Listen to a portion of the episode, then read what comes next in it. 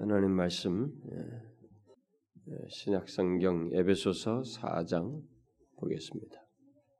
에베소서 4장 제가 지고 있는 성경은 예, 신약성경 313페이지입니다. 313페이지 에베소서 4장 1절부터 6절까지 그냥 읽어보겠습니다. 우리가 3절과 4절 하반절을 주로 볼 것인데 4장 1절부터 6절까지 저와 여러분이 한 절씩 아, 교독해 보도록 합시다. 그러므로 주 안에서 갇힌 내가 너희를 권하노니 너희가 부르심을 받은 일에 합당하게 행하여 모든 겸손과 온유로 하고 오래 참음으로 사랑 가운데서 서로 용납 평안에 매는 줄로 성령이 하나 되게 하신 것을 힘써 지키라 몸이 하나요 성령도 한 분이시니 이와 같이 너희도 부르심의 한 소망 안에서 주도 한 분이시요 믿음도 하나요 세례도 하나요 하나님도 한 분이시니 온 만유의 아버지시 만유에 계시고 만유를 통일하시고 만유 가운데 계시도다. 아, 우리가 계속해서 살피고 있는 내용은 아, 교회가 무엇인가 하는 것입니다.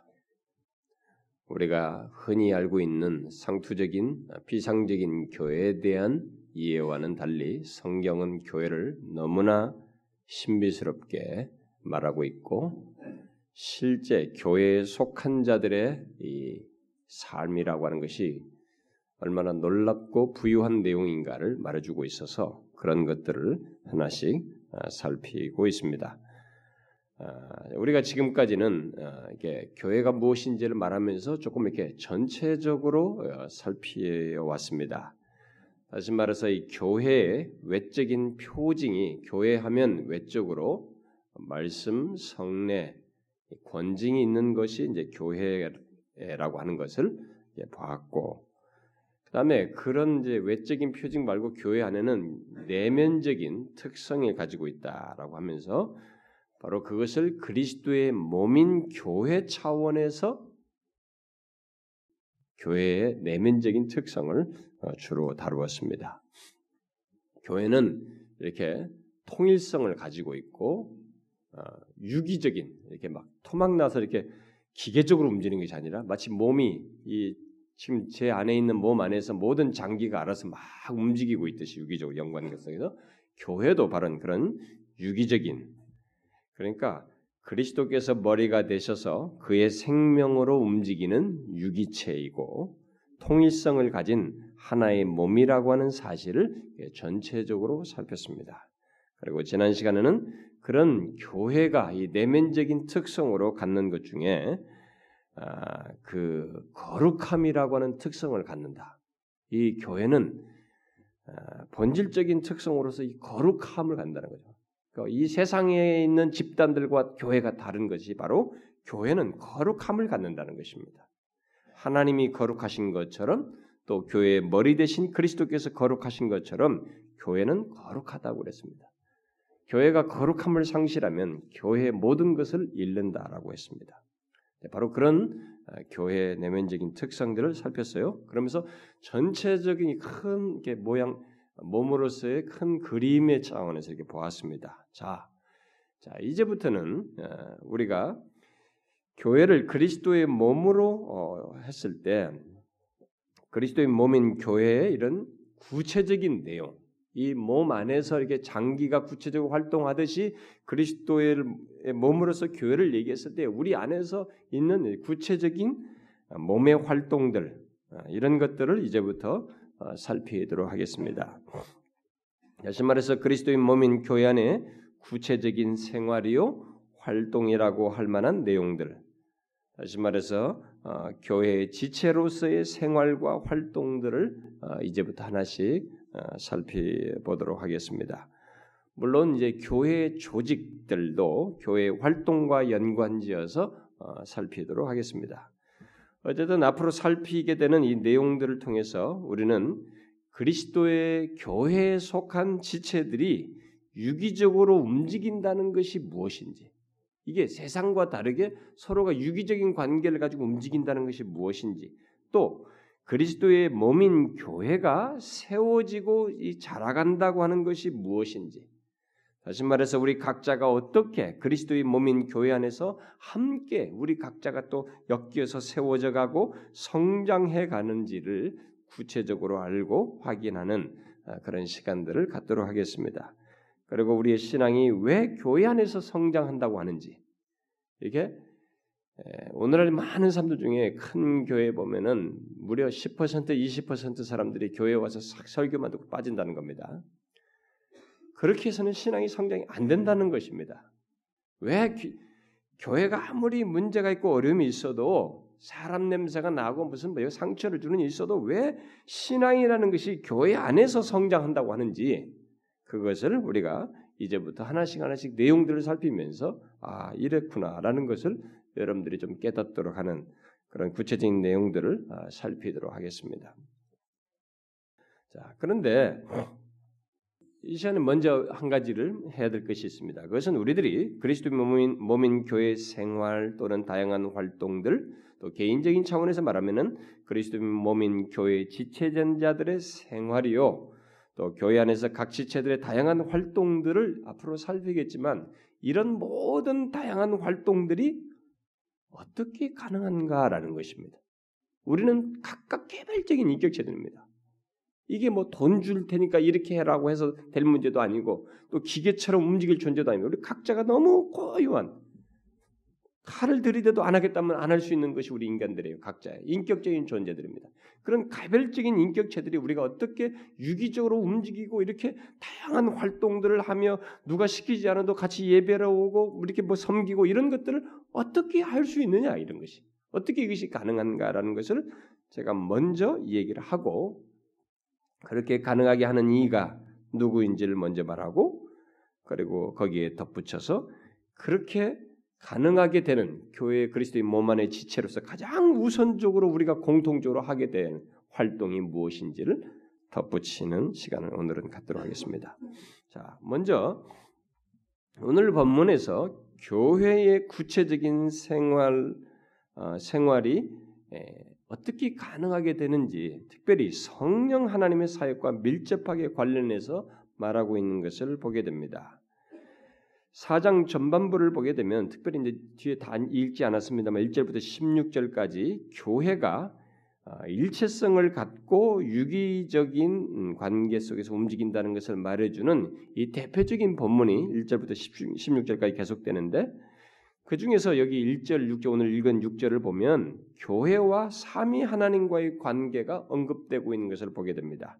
4절에서 성령 하나님이 언급되고 있고 5절에서 주, 그러니까 곧 예수 그리스도가 언급되고 있고 그리고 6절에 가서는 하나님, 곧 성부 하나님이 언급되면서 삼위 하나님께서 모두 교회와 어떻게 연관을 갖고 있는지를 말해주고 있습니다. 그런데 여기서 특이한 것은 삼위 하나님을 말할 때 아, 일반적으로 우리들이 말하는 순서는 성부, 성자, 성령의 순서를 말을 하는데 여기서는 정반대의 순서를 말하고 있습니다. 성령, 성자, 성부 하나님 순으로 말하고 있는 것을 보게 됩니다. 왜 반대 순으로 말하고 있을까?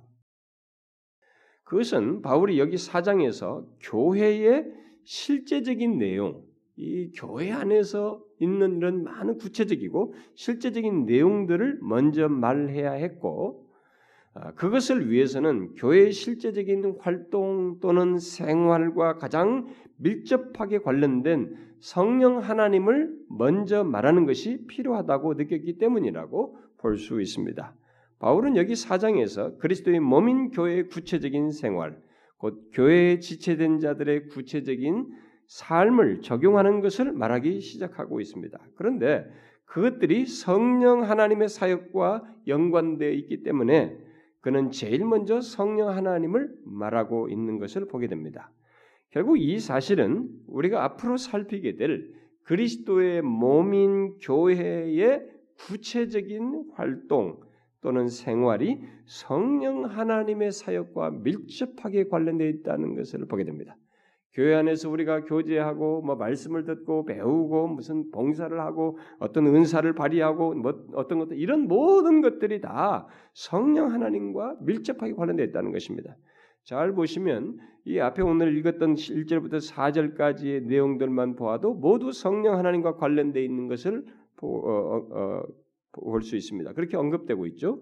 바로 성령 하나님에 의한 교회의 구체적인 어, 어떤 그 생활 또는 활동들이죠. 결국 교회 지체된 자들의 모든 활동이 곧 그리스도의 몸인 교회 안에서의 구체적인 활동들이 성령의 도우심과 인도를 받아야 하고 그런 가운데서 성령께서 하나 되게 하시는 것을 힘써 지키는 활동들이 한다는 것을 1절부터 4절에서 말을 해주고 있습니다. 앞으로 그리스도의 교회 안에서 지체로서의 구체적인 활동들을 살피면서 우리들은 이 사실을 계속 염두에 둬야 됩니다. 만일 교회 안에서 내가 뭔가를 활동을 하는데 이것이 성령 하나님과 연관된다는 것을 생각지 않고 생각이 되면 우리들은 삐딱해집니다. 빗나가게 되고 거기에는 오류가 싹트게 되고 문제가 야기됩니다. 그리고 실제로 그런 것을 망, 발견할 때에야 우리는 모든 활동 속에서 진정한 것들을 다 봐요. 뭐 예배든 봉사든 뭐 공부든 성역 공부든 교제든 모든 것 속에서 다 그렇습니다. 그래서 이 앞으로 살피는 모든 내용 속에서 여러분들은 성령 하나님과 다 연관되어 있다는 것을 그게 성령 하나님께서 역사하시기 때문에 가능하다는 것을 여러분들이 계속 발견하셔야 됩니다. 성령 하나님은 교회 지체된 자들이 부르심을 따라 합당하게 행하도록 도우십니다. 또 모든 겸손과 온유로 행하도록 역사하십니다. 오래 참음으로 사랑 가운데서 서로 용납하도록 용납, 역사하셔요. 평안에 매는 줄로 하나 되게 하신 것을 힘써 지키도록 우리들 안에서 역사하시는 분이 바로 성령 하나님이십니다. 바로 그런 활동 또는 생활이 교회의 생활이고 바로 그리스도의 몸인 교회 안에서의 활동이며 지체로서의 활동인 것입니다. 물론 우리들은 더 많은 내용들을 뒤에서 어, 뒤에 있는 내용들과 다른 곳에 있는 말씀들을 통해서 보게 될 것입니다만 곧 성령께서 교회 지체들에게 각각 다른 은사들을 주어 교회를 세우, 세우도록 도우시고 그 일을 위해서 교회 안에서 사람들을 세우시는 일 또한 하신다는 것을 보게 될 것입니다. 어쨌든 중요한 것은 그리스도의 몸 안에 있는 각 지체들의 활동 또는 생활이라고 하는 것이 성령의 도움이 없이는 될 수 없다는 사실입니다. 교회 내 모든 활동을 말하면서 성령 하나님을 말하는 것을 우리가 잘 유념해 두고 성령 하나님이 아니면 그러니까 신적인 역사가 아니면 교회 안에서의 지체로서의 활동이라는 것은 안 된다는 것입니다. 그러면 어떤 사람은 이미테이션 할 수 있습니다. 남들처럼 교회 안에서 하는 것을 성역 공부도 참여도 하고 봉사하는 행동들도 할 수 있고 이런 것을 사회적인 활동을 하듯이 여기 와서 일시적으로 할 수도 있어요. 그러나 그 사람의 진정성과 진심과 우러나옴과 지속성에서 성령에 의해서 하지 않은 것이 나중에는 들통이 나버려요. 그래서 떨어져 나가는 것입니다. 그래서 지속적으로 교회의 지체로서 있어서 이런 모든 활동을 하는 것의 진정성을 누가 증명하고 드러내시느냐? 그것을 하게 하시는 성령 하나님이 증명하시는 것입니다. 그래서 신앙생활의 지속성을 놓고 보면 이 사람의 진정성과 그 우러나옴과 기꺼움의 진, 지속성을 통해서 이 사람이 성령의 역사로 말미암은 것이냐, 참된 지체로서의 하는 것이냐, 아니면 가짜이냐라는 것을 우리는 볼 수 있는 것입니다. 그래서 어떤 사람들이 교회를 다니다 결국 교회를 떠난다. 그들이 배교를 한다, 이탈한다. 그것은 처음부터 그들은 성령과 상관이 없었던 것입니다. 상관이 없었던 거예요. 그렇게 해서 우리가 이 교회는 지체는 당연히 모두가 예외 없이 성령 하나님과 연관이 되어 있습니다.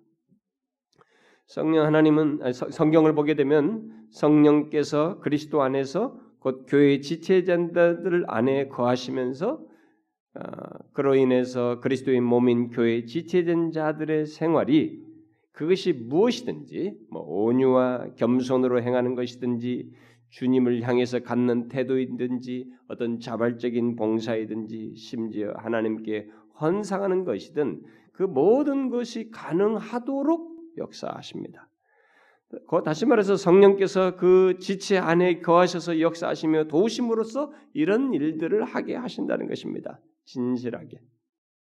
초대교회 이래로 2000년이 넘도록 세계 각처에서 교회들이 동일하게 일체성 있게 유기적으로 하나됨을 지키며 활동한다는 것은 그리스도께서 성령을 통해서 역사해 오셨기 때문에 가능한 것입니다. 2000년이 넘도록 어디나 지금이나 예나 지금이나 그들은 동일한 성경을 가지고 했고 이 성경에서 안에서 그들이 감동받는 것도 동일한 예수 그리스도 때문에 감동받았고 구속의 은혜 때문에 그들은 똑같이 감동받았고 그것을 위해서 하나님 앞에 찬양을 했고 경배하고 예배했으며 그것 때문에 은밀하게 봉사하고 즐겁게 헌상하고 즐겁게 섬기면서 고난과 인내를 겪었습니다. 세대가 바뀌어도 계속 그리했습니다. 왜 그렇게 동일하게 그런 일이 있었느냐? 바로 이 성령 하나님께서 그들 가운데서 동일하게 역사하셨기 때문에 그렇게 된 것입니다. 오늘 본문에 나오는 부르심에 합당하게 행하는 것이며 겸손과 온유로 오래 참음으로 사랑 가운데서 서로 용납하며 평안에 매는 줄로 성령이 하나 된 것을 힘써 지키는 것 등은 사실 잘 보면 성령의 아홉 가지 열매 중에 일부예요. 이런 내용들이. 결국 성령의 도우심이 없이는 할 수 없는 활동들이라는 것을 분명히 밝혀주고 있는 것입니다. 그 밖에도 뒤에 나오는 사도로 뭐 사장 11절에 나오지만 사도로 선지자로 복음 전하는 자로 목사와 교사로 세우시는 일이나 또 우리가 고린도전서에서 12장에서 14장에 나오는 각종 은사들을 주어서 교회를 섬기게 하고 세우도록 하시는 일 등 모두가 성령의 역사와 관련되어 있습니다. 그러니까 교회 하면 이 교회 안에서 행해지는 구체적인 모든 내용들이 성령 하나님의 직접적이고 구체적인 활동과 관련되어 있어요. 사람의 개인적인 일로 되는 것이 아닙니다. 그래서 거룩함도 드러나는 것이에요. 성격이 하나님의 성품도 교회가 드러나는 것입니다. 이것은 아주 중요한 일입니다. 오늘날의 많은 사람들이 교회 안에서 이런 은사나 이 모든 활동들을 성령과 분리시켜서 자꾸 합니다. 성령 하나님 의식하지 아니하고 하나님을 의식하지 않아요. 하나님을 의식하지 아니하고 그런 것들을 자꾸 하려고 그래요. 아, 우리가 이걸 하려면 돈이 얼마만 있으면 된다. 뭐 똑똑한 사람 이런 이런 재능 있는 사람 몇 사람 있으면 된다. 아닙니다. 세상에서 재능 있는 사람이 여기 와서 그 재능을 똑같이 발휘하고 어? 기계 잘 다루는 사람이 여기서 기계 잘 다뤄야 된다는 것도 아니고 어? 밖에서 은행원 한 사람이 여기서 또 똑같이 개수를 했다 이런 건 아니란 말이에요. 우리는 그런 것을 하는 것이 아닙니다. 각자에게 은사를 준데 그것을 은사를 자체가 중요한 것이 아니라 은사를 주어서 역사하시는 성령이 더 중요한 거예요. 그래서 성경에 보게 되면 모든 교회 안에서 이, 이 직분자들이며 세우는 것이며 활동의 이 모든 내용들을 성령의 역사와 관련해서 설명하고 있습니다. 우리는 앞으로 교회 활동을 살피면서 모든 활동을 그렇게 활동 속에서 역사하시고 도우시며 그들 가운데서 감화 감동하셔서 이 일을 진행하시고 이 교회의 한 몸을 유기체적으로 움직이시는 모든 구체적인 활동의 동인자가 성령 하나님이신 것을 보게 될 텐데 여러분들은 이 사실을 계속 염두에 두고 앞으로의 구체적인 내용들을 생각하셔야 합니다. 미리 서론적으로 제가 구체적인 활동들이 앞서 이걸 밝히는 겁니다. 이걸 꼭 잊지 말아야 됩니다. 왜냐하면 제가 앞에서 말한 것처럼 오늘의 교회인들이 성령 하나님을 생각지 않아요. 진짜로. 한번 질문해 볼까요? 여러분들이 예배할 때 하나님을 의식하고 옵니까? 여러분들이 찬송할 때 성령께서 여러분들 안에서 역사하시고 그렇게 하기를 원하시는 것을 의식하십니까? 여러분들이 혼자 부엌에서 봉사하든 뭘 걸을 뭘, 뭘 봉사하든 섬길 때 그때 성령께서 여러분들에게 그 감동케 하셔서 봉사하도록 하시고자 하는 이런 것들 뜻을 나타내시는 것을 여러분들이 의식하십니까? 잘 생각하셔야 됩니다. 교회 지체로서의 모든 활동은 성령 하나님과 관련되어 있습니다. 그것이 아닌 사람이 아니다고 자기가 분명히 말할 수 있으면 그 사람은 성령 하나님을 모르고 있는 것입니다. 그럴 리가 없습니다. 이것을 계속 우리가 앞으로 염두에 두면 먼저 이것을 전제하고 그러면 그렇게 성령께서 교회 지체자들 가운데서 역사하심으로써 있게 되는 생활이요 또는 활동이라고 할 만한 것. 예, 그런 것들을 어, 좀 하나씩 살펴볼 텐데 아, 지금부터 이어지는 그 시간들 속에서 그것을 살피게 될 텐데 그 활동들은 굳이 나누어서 설명하자면 하나님을 향한 활동과 다른 지체들을 향한 활동 그리고 세상을 향한 활동으로 나누어서 설명할 수 있습니다. 그 중에서 이 시간에 제일 먼저 생각할 내용은 곧 교회 지체로서의 생활 또는 활동 중에 우선적으로 생각할 내용은 당연히 하나님을 향한 활동이요 어, 생활일 텐데 자 한번 생각해 보십시오. 여러분 그리스도의 몸에 지체된 자들이 하나님을 향해서 갖는 성령께서 우리 안에서 역사하심으로써 각자 지체된 자들 각자 안에서 역사하심으로써 그리고 또 공동체 모인 그들 공동체로 역사하시기도 하죠. 아, 우리 지체들이 하나님을 향해서 갖는 삶이요 활동이라고 할 만한 것 가장 우선적으로 하나님을 향해서 갖는 그런 활동이라고 할 만한 것이 있다면 그게 뭐겠어요? 그게 뭐겠습니까? 성령께서 교회 지체된 자들 안에서 역사하심으로써 갖는 생활과 활동 중에 하나님을 향해서 갖는 그런 활동으로서 어떤 삶으로서 가장 우선적으로 우리가 생각할 수 있는 이 내용이 있다면 그게 뭐겠냐 이게. 잘 보세요. 어떤 사람이 예수를 믿었습니다. 교회 지체가 됐습니다. 이 사람이 하나님을 향해서 갖는 활동으로서 삶으로서 가질 수 있는 게 뭐겠어요?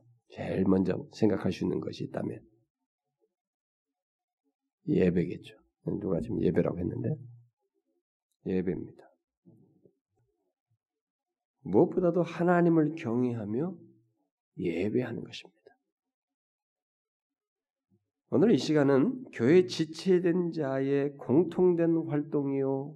모두 지체된 자들이 모두 가장 중요시하는 활동인 하나님을 예배하는 것을 제가 간단히 덧붙이려고 합니다. 제가 간단히 덧붙인다고 하는 것은 제가 우리 교회에 대해서 예배에 대해서 너무 많이 말하거든요. 저는 예배에 대해서 별도로 14번에 걸쳐서 시리즈로 설교한 적이 있습니다. 뭐 그때 못 들은 사람들은 꼭 들으셔야 할 내용입니다. 어? 혹은 뭐 책으로 내기를 원해서 어떤 출판사에서 낼 생각은 하고 있습니다만 꼭 여러분들이 들으셔야 됩니다. 그리고 제가 기회가 될 때마다 수도 없이 저는 이 문제를 얘기합니다. 너무 중요하기 때문에 중심적이기 때문에. 그러나 이 시간에 성령께서 그리스도의 몸인 지체들 안에서 공통적으로 일으키는 반응이요. 따라서 지태된 자들의 가장 중요한 삶이요 활동이라고 하는 이라고 할 수 있는 이 하나님을 예배하는 이 문제를 말하지 않을 수 없어서 다시 덧붙이려고 합니다. 하나님을 경외하며 그를 경배한다는 것은 교회의 교회에 지체된 자들의 가장 우선적인 활동이고 생활입니다. 여러분들이 잘 파악하시면 금방 알 수 있습니다.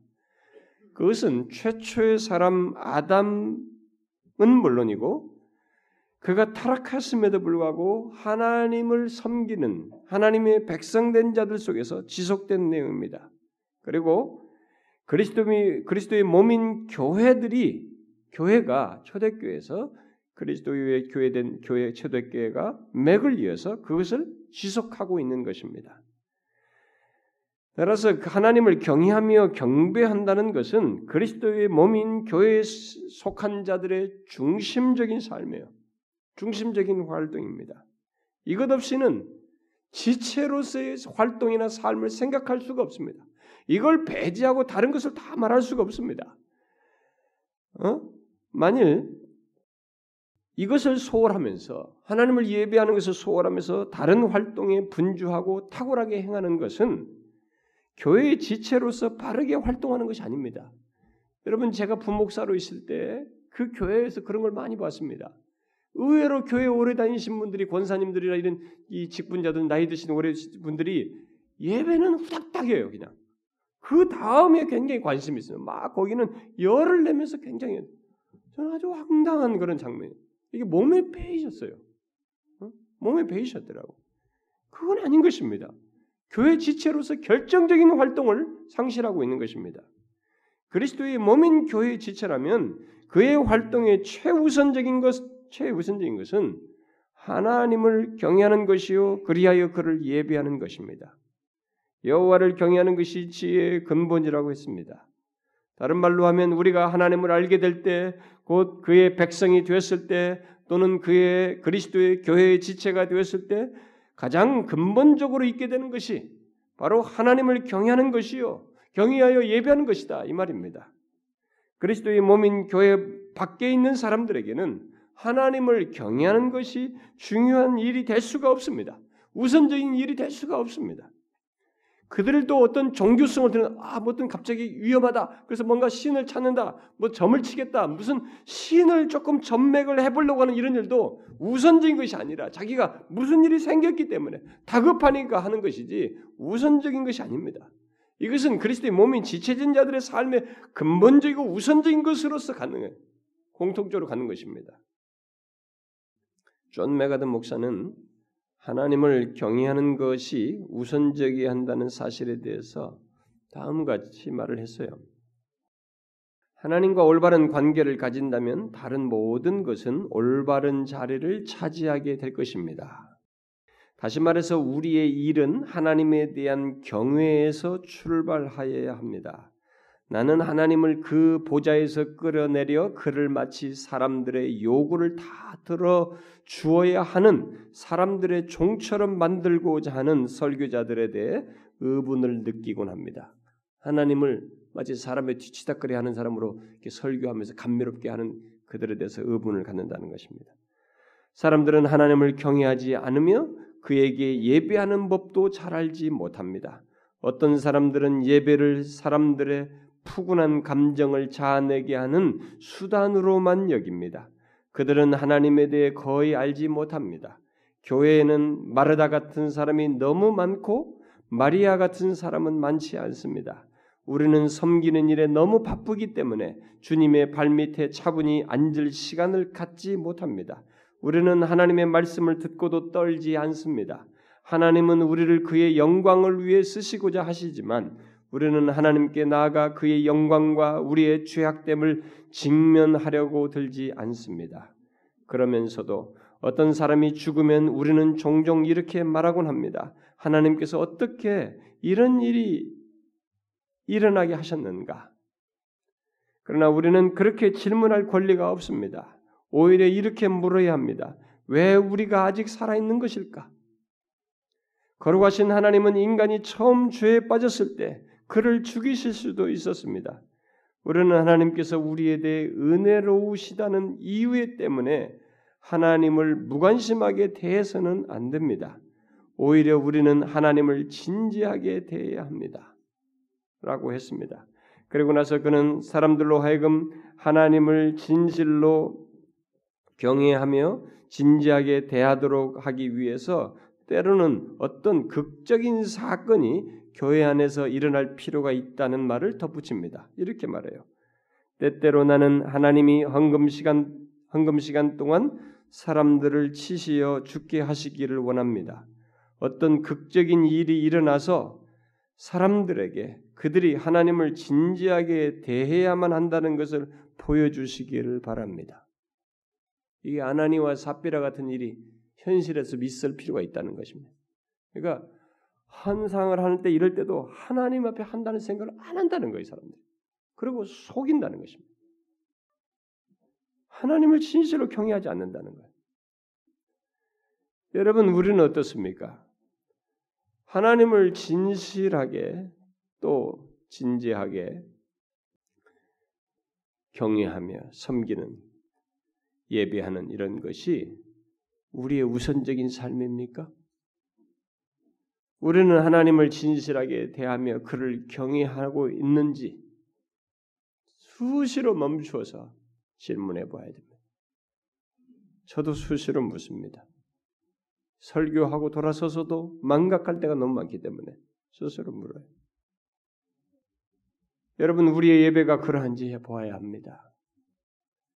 구체적으로 예배의 여러 행동들 속에서 지난주 오후 시간에도 제가 얘기했습니다만 우리의 찬양 속에서 또 하나님의 말씀을 들을 때, 기도할 때, 환상할 때 과연 우리는 하나님을 생각하며 그에게 진실하게 행하고 있는지 우리는 물어야 합니다.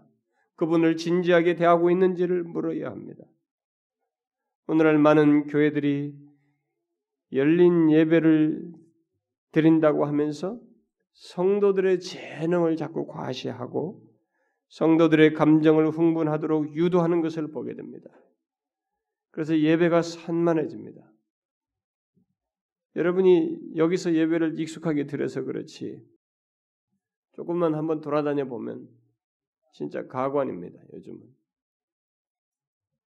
아주 여기서 사람의 정신을 싹 빨아들이는 공연을 멋지게 한다면 거기에 조용하고 집중력이 좋습니다. 그러나 그것이 아니라 평상시와 전통적인 예배를 드리고 있으면 얘기하는 사람, 조는 사람, 떠드는 사람, 어떤 사람 노골적으로 떠들고 그렇게 떠들면서 왜 거기 앉아 있는지 몰라. 웃고 장난하고 진짜 상상이 안 되는 장면들이 있습니다. 하나님이 있느냐 이거죠. 하나님을 경외하느냐 이게 생각해 보랍니다. 거의 공연 수준이 돼버리니까 이제는 객석에 앉은 이 관객 수준으로 사람들이 바뀐 것입니다. 그래서 이 열린 예배를 유도하면서 그렇게 만들었던 사람들은 그런 예배를 정당화하는 나름대로의 이유를 하나님께 드리는 예배는 기쁨이 있어야 한다는 말을 주로 씁니다. 기쁨이 있어야 됩니다. 예배 속에 하나님을 만나는 기쁨이 분명히 있기 때문에 그 사실은 일면 맞는 말입니다. 그런데 제가 볼 때 오늘날 이 예배가 이렇게 좀 산만해지게 하고 그런 예배를 유도했던 그 열린 예배는 하나님을 만나는 기쁨을 인위적으로 만든다고 봐요. 인위적으로 만들려고 하고 성령께서 갖게 하시는 것이 아니라 인도자가 만들려고 한다는 면에서 하나님이 주시는 기쁨 대신 우리들이 만든 기쁨, 그야말로 모조품의 기쁨을 가지고 예배를 드린다고 봅니다. 그런 게 너무 농후해요. 사실 하나님께 드리는 예배는 하나님을 만나는 기쁨의 요소가 분명히 있습니다만 그것뿐만 아니라 하나님을 진실로 경외하는 가운데 갖는 경건한 두려움과 두려움의 요소가 함께 있습니다. 예배는 반드시 두 가지 요소를 가지고 있습니다. 오늘날 교회들은 전자를 주로 강조합니다. 기쁨의 요소를 강조하고 후자는 구시대적인 유물처럼 생각하고 깊이 하고 있습니다. 이에 대해서 히브리서 12장의 히브리서 기자가 분명히 밝혔습니다. 경건함과 두려움으로 하나님을 기쁘게 섬길지니 예배할지니 우리 하나님은 소멸하는 불의심이니라 그랬습니다. 우리는 하나님을 기꺼이 기쁘게 섬겨야 합니다. 그러나 동시에 경건함과 두려움으로 섬겨야 합니다. 기쁨과 두려움은 하나님께 드리는 예배 속에서 함께 있어야 하는 것입니다. 그 두 가지 중에서 전자만 강조하고 또 그것에 익숙한 오늘날의 교회의 예배 분위기는 정상이 아닌 것입니다. 그들은 오히려 경건한 두려움을 갖는 예배를 어색해하고 그것이 비정상이라고 생각하지만 거꾸로입니다. 경건한 두려움을 갖는 예배에 대해서 현대 교인들은 잘못된 판단들은 너무 정적이라고 자꾸 얘기해요.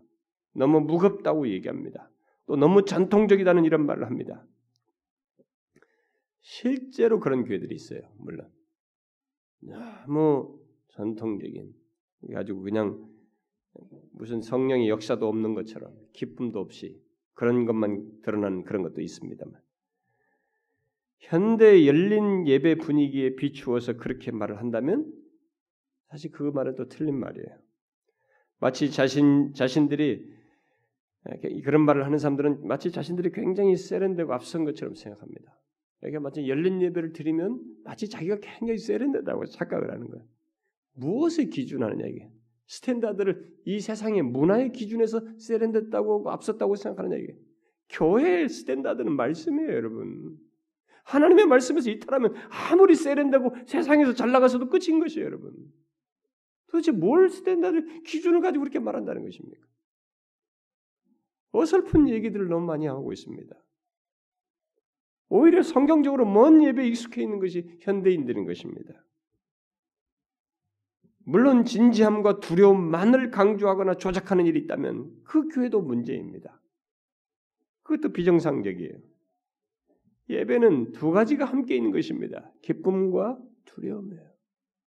하나님이 어떤 분이신지를 알기 때문에 이게 노예적인 두려움이 아니라 깊은 존중 속에서 갖게 되는 두려움입니다. 그런 기쁨과 두려움이 함께 있어야 하는 것입니다. 그러나 이 두 가지는 우리들이 하나님을 진실하게 예배할 때 경험할 수 있는 것들이에요. 진실하게 예배하면 이 두 가지를 함께 갖게 되어 있습니다. 곧 그때 우리는 지극히 자비로우신 하나님을 경험하면서 나 같은 죄인을 향해서 한없이 여전히 기다리시며 은혜를 주신 하나님으로 인하여서 기쁨을 맛보게 되고 동시에 지극히 거룩하시면서 소멸하는 분이신 하나님을 의식함으로써 경건한 두려움을 동시에 갖게 되는 것입니다. 우리는 이 사실을 항상 유념해야 됩니다. 예배는 우리의 조건으로 나아가는 것이 아닙니다. 하나님의 조건으로 나가는 것입니다. 명심해야 됩니다. 예배는 인간들이 만든 조건에 의해서 하나님이 불을 붙이는 것이 아니에요. 하나님의 조건으로 나아갈 때야 예배가 예배다워지는 것입니다. 과거의 구약에서 하나님의 재단에서 취하지 않는 불로 하나님을 분양했다가 아론의 두 아들이 어떻게 됐습니까? 나답과 아비오가 죽, 죽지 않았습니까? 하나님께서 명하신 불이 아닌 다른 불로 하나님 앞에 재단에 나오다 된 것입니다. 하나님께서는 분명히 자신이 정한 불을 정하셨고 정한 불로 나오라고 하셨습니다. 정한 불로 나아가야 되는 것입니다. 다시 말해서 하나님께 드리는 예배는 우리의 조건으로 드리는 것이 아니라 하나님의 조건으로 드려야 한다는 것입니다. 예수님께서도 신령과 진정으로 예배한다고 그랬어요. 그 말 속에는 바로 그런 내용이 내포되어 있는 것입니다. 우리의 조건이 아니에요. 신령과 진정이라는 조건이에요. 그러므로 경건함과 두려움 없이 기쁘게 예배하는 것만을 독려하며 추구하는 오늘날의 열린 예배는 오늘의 예배 분위기는 한마디로 말해서 우리의 조건으로 하나님을 예배하겠다는 태도인 것입니다. 잊지 마십시오. 예배는 우리끼리 즐거워하는 무엇이 아닙니다. 저는 이 문제를 예배 시리즈에서 다뤘어요. 우리끼리 즐겨 즐기는 그게 무엇이 아닙니다. 예배는 거룩하신 하나님을 알고 두려움으로 또 우리를 만나 주시는 하나님을 기뻐하면서 드리는 것입니다. 어떻습니까? 여러분은 그런 예배를 드리고 있습니까? 지금까지 신앙생활로 교회를 다녔으면서도 가장 흔해 빠지긴 여러분들이 예수 믿다면 예배부터 하는 것인데 그 흔한 예배를 과연 그렇게 드렸느냐는 거예요. 어? 교회라는 것을 간데 예배는 드려야 되겠대. 덜썩 와서 들고 야 예배가 좀 따분하네. 그냥 온통 설교밖에 없네. 야, 이 예배가 여기는 꽝이네. 그렇습니까? 도대체 무슨 지식을 가지고 그러냐는 거예요. 어디서 배운 것이냐 이거예요. 어떻습니까, 여러분? 여러분들은 이 두 가지를 함께 가지고 예배를 드리고 있습니까? 혹시 둘 중에 하나에 치우쳐 있지는 않습니까? 두 가지를 함께 가지고 하나님을 예배하고 있는지를 보십시오. 아니, 그러한 예배 드리기를 사모하면서 예배를 자신의 생활의 근본이요 중심으로 삼고 예배하고 있는지를 보라는 것입니다. 앞에서 말한 대로 그리스도의 몸인 교회의 활동이요 생활의 중심은 하나님을 경외하여 예배하는 것입니다. 그러니까 교회 지체된 자들의 생활의 중심이고 근본이 이것인 것입니다. 자신은 그렇게 하고 있습니까? 교회에 지체된 자들에게 예배는 선택적인 것이 아닙니다. 그것은 교회에 지체된 자들의 삶이요, 삶의 중심입니다. 아니, 그것은 지체된 자들의 생명의 표현이요. 자신 안에서 성령이 역사하고 있다는 것을, 그리스도의 생명이 역동하고 있다는 것을 드러낸 표현입니다. 그래서 기꺼운 활동이 되는 것입니다. 하나님께 예배하는 것을 그렇게 생각지 않는 사람이 있다면 그는 생명의 활동을 방해하는 여러 가지 방해물들에 넘어지고 있거나 성령이 역사하지 않고 있거나 뭐 모르거나 뭐 그런 것일 겁니다. 아니면 예배를 오해하는 거, 오해하고 있거나 무엇 무엇에 무, 무슨 이유에서든지 곧 예배에 대한 오해 오해에서든지 어떤 예배를 방해하는 장애물에 넘어져서든지 예배가 자신의 기꺼운 삶이 아닌 사람은 그리스도의 몸인 교회 지체로서 정상적인 상태에 있는 것이 아닙니다. 잘 생각하셔야 됩니다. 예배가 실패하면은 그것은 그 사람의 뭔가 상태가 바르지 않은 것이고 지체로서의 생활이 비정상적인 것을 알아야 합니다. 그리고 또 꼭 확인하셔야 됩니다. 예배가 억지가 아닙니다. 예배를 억지 수준에서 드리고 있으면 그 사람은 지금 교회 지체로서 성령의 역사 속에서 움직이는 이 문제에 대해서 그는 수동적인 태도를 취하고 있거나 성령이 역사하지 않고 있거나 둘 중에 하나일 거예요. 성령의 역사를 거역하고 거부하려고 하고 있거나 아니면 역사하지 않거나 그럴 것입니다. 예배를 오해하는 사람들 중에 어떤 사람들은 자신이 하나님께 예배 드려 주어야 한다고 생각합니다. 그래서 우리들이 주님께 필요한 것처럼 생각해요. 천만의 말씀입니다. 예배의 본질은 그와 정반대입니다. 우리가 주님께 필요한 것이 아니라 주님이 우리에게 필요해서 우리가 예배하는 것입니다. 뭐 무슨 사람이 뭐가 필요해요 하나님께? 아닙니다, 여러분. 착각하면 안 됩니다. 우리에게 주님이 우리에게 필요해서 우리가 예배합니다. 예배 드려 주는 거 아니에요. 잘못하고 있는 것입니다. 한 가지 질문해 볼까요? 우리가 하나님을 알고 나서 곧 그리스도의 몸인 교회의 지체가 되고 나서 여러분들이 제일 먼저 알게 된 것이 뭡니까? 하나님 없이 자신의 존재 가치가 없다는 것. 하나님 하나님 없이는 그분 없이는 살 수 없다는 것. 뭐 이런 것이 아마 기본적으로 제일 먼저 배우는 것일 겁니다. 하나님의 존재 가치를 알면서 그분 없는 자신의 존재 가치를 또 생각할 수 없다는 것을 동시에 알게 될 것입니다. 그러니까 주님에게 내게 피, 내, 주님에게 내가 필요한 것이 아니라 내게 주님이 절대적으로 필요하다는 것을 예수 믿으면서 여러분들이 알게 됐을 거예요. 그렇지 않습니까? 우리가 예수를 제대로 믿게 되면 만나게 되면 그거 깨닫습니다. 주님에게 내가 필요한 거 아니에요. 그 이전에는 내가 교회 나와주고 뭐 내가 뭘 한다고 자꾸 생각했습니다. 어? 교회도 내가 간다. 예수도 내가 믿는다고 생각했습니다. 그러나 예수를 제대로 딱 만나고 나니까 주님이 안 계시면 나는 의미가 없다는 것이. 내게 주님이 절대적으로 필요하다는 것입니다. 하나님 없는 나의 존재 가치는 없다는 것입니다. 그분 없이는 살 수 없다는 것입니다. 그렇지 않습니까? 주님을 떠나서 떠나서 나는 아무것도 아니고 잠시라도 그의 도심과 인도가 없다면 생명의 길을 걸을 수가 없고 멸망할 수밖에 없다는 것. 그것 아닙니까? 바로 그런 사실 때문에 하나님께서 예배라는 은혜의 방편을 우리에게 주셔서 예배로 부르시고 그 없이는 살 수 없는 것을 확인시키면서 채우시는 겁니다. 그래. 그분이 우리를 살리시는 것을 확인시켜주고 은혜를 경험케 하시는 것입니다. 예배로 불러서. 하나님을 예배하는 것이 싫고 깊이 하게 된다면, 만일 그런 일이 있다면, 그것이 어느 때라도, 일시적으로라도 그런 때가 온다면, 그는 지체로서 가장 중요하고 근본적인 생활과 활동의 문제를 가지고 있는 것입니다. 싫어져서는 안 되는 것입니다. 이건 싫은 문제가 아니에요. 제가 우리 아까 찬송 불렀지 않습니까? 어? 아까 우리 불렀던 찬송 중에 그 가사가 있잖아요.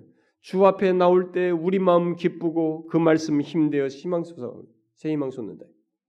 주 앞에 나올 때 우리 마음 기쁘고 그게 우리에야 됩니다. 하나님께서 나에게 하나님이 필요한 것을 알고 그분이 필요한 것을 알고 이 예배라는 수단을 통해서 그 필요를 채워주시는 줄 알고 깊이 해서는 안 되는 것입니다. 오히려 이 예배가 있음으로써 우리는 그분 없이 살 수 없는 우리들이 체험을 입게 되는 것입니다. 만일 예배를 깊이 하고 예배가 삶의 중심부에서 사라지게 되면 여러분들은 금방 경험합니다. 여러분들의 영혼은 갈팡질팡합니다. 여러분의 영혼은 혼란과 메마름에 직면하게 됩니다. 그리고 삶의 체계들이 무너지는 것을 경험할 수 있습니다. 돈을 벌었는데도 공허하든가, 성공했는데도 불구하고 여러분들의 이 내면은 메말라서 힘들거나, 관계는 꼬이거나, 가장 가까웠던 이 관계들조차도 쉽지 않은 삶의 체계들이 무너져가는 것을 경험하게 될 것입니다. 인간은 그럴 수밖에 없어요. 여러분 예배는 그리스도의 몸에 지체된 자들의 지체된 자들 안에서 역사하시는 성령께서 우리에게 생명을 풍성케 하시고 우리의 삶에 절실하게 필요한 하나님의 은혜를 얻게 하는 통로입니다. 결국 하나님께서 우리와 만나시고 은혜 주시기 위해서 정하신 것입니다. 그러므로 교회의 지체된 자들은 예배를 자신의 중심에 두고 그 생활을 기쁨으로 해야 하는 것입니다. 우리는 그리 해야 됩니다. 교회 지체된 자들은 그리 해야 됩니다. 그리스도인 몸인 교회에 지체된 것의 영광은 다른 것이 아닙니다. 하나님을 경외하며 그를 예배하는 것이 그리고 그 가운데서 하나님을 만나며 그분의 은혜를 덧입으며 그분과 교통하는 복을 얻는 것이고 그것이 삶의 생기가 되고 구심점이 되어서 이 척박한 세상을 흔들리지 않고 살아가는 것입니다. 예배 가운데서 그리스도의 생명의 역사가 풍성하게 드러납니다. 주의 은혜와 성령이 교통하심의 역사가 풍성하게 경험됩니다. 여러분, 예배는 기꺼이 기쁨으로 드리는 것입니다. 이 문제를 꼭 질문하셔야 됩니다. 나는 그리 하고 있는가? 예, 부모들에게 이끌려오거나 누구에게 이끌려오는 사람들은 이게 잘 안 됩니다. 그러나 그 사람이 진짜 예수를 믿고 싶거든 이 문제를 직면해야 됩니다. 내가 그러한가? 그 찬송과 가사를 읽고 드리고 싶습니다. 사랑이 넘치는 자비하신 하나님, 은혜가 풍성한 구원의 하나님, 참회의 심령에 평안을 주시옵고 죄악과 허물을 용서하여 주소서. 찬송과 영광과 생명, 구원의 하나님, 우리 예배를 받아 주시옵소서. 연약한 심령을 굳게 세워 주시고 우둔한 마음을 지혜롭게 하시고 주의 뜻 받들어 참되게 살아가며 주 말씀 따라서 용감하게 하소서. 권능과 지혜와 사랑, 은혜의 하나님. 주 앞에 나올 때 우리 마음 기쁘고 그 말씀 힘되어 새 희망이 솟는다. 고난도 슬픔도 이기게 하시옵고 영원에 잇대어 살아가게 하소서. 우리의 자랑과 기쁨, 생명의 하나님. 그렇습니까? 우리의 자랑과 기쁨은 생명의 하나님. 그러니 우리의 예배를 받아 주시옵소서. 우리가 실제로 하나님에 대한 이런 의식을 가지고 두려움과 기쁨, 그것이 함께 경험되어지는 그런 산 예배를 그 성령께서 우리 안에서 역사하시는 활동이거든요. 지체로서의 활동이거든요. 지체된 자는 그런 예배를 드린단 말이에요.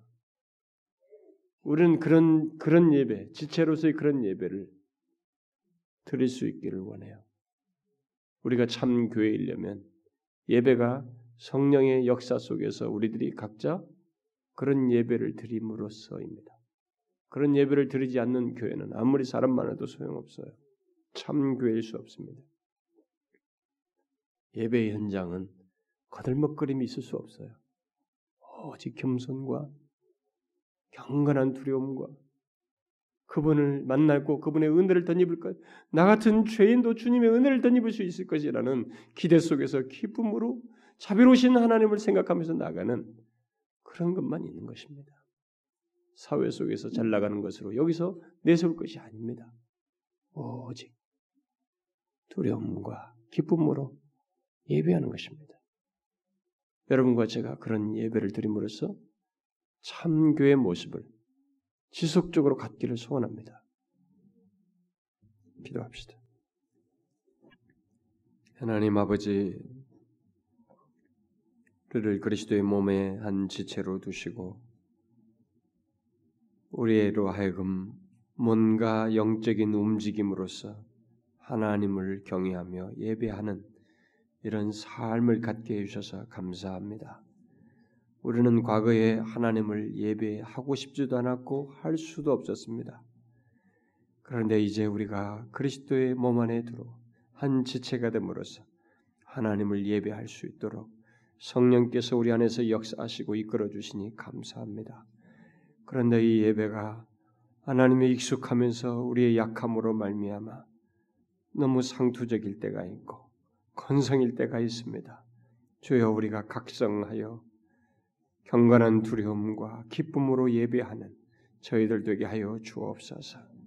그런 가운데서 우리를 만나 주시고 일상적으로 주 없이 살아갈 수 없는 우리들의 은혜 베푸시며 채우시는 하나님을 경험하는 우리가 되게 하여 주옵소서. 예수 그리스도의 이름으로 기도하옵나이다. 아멘.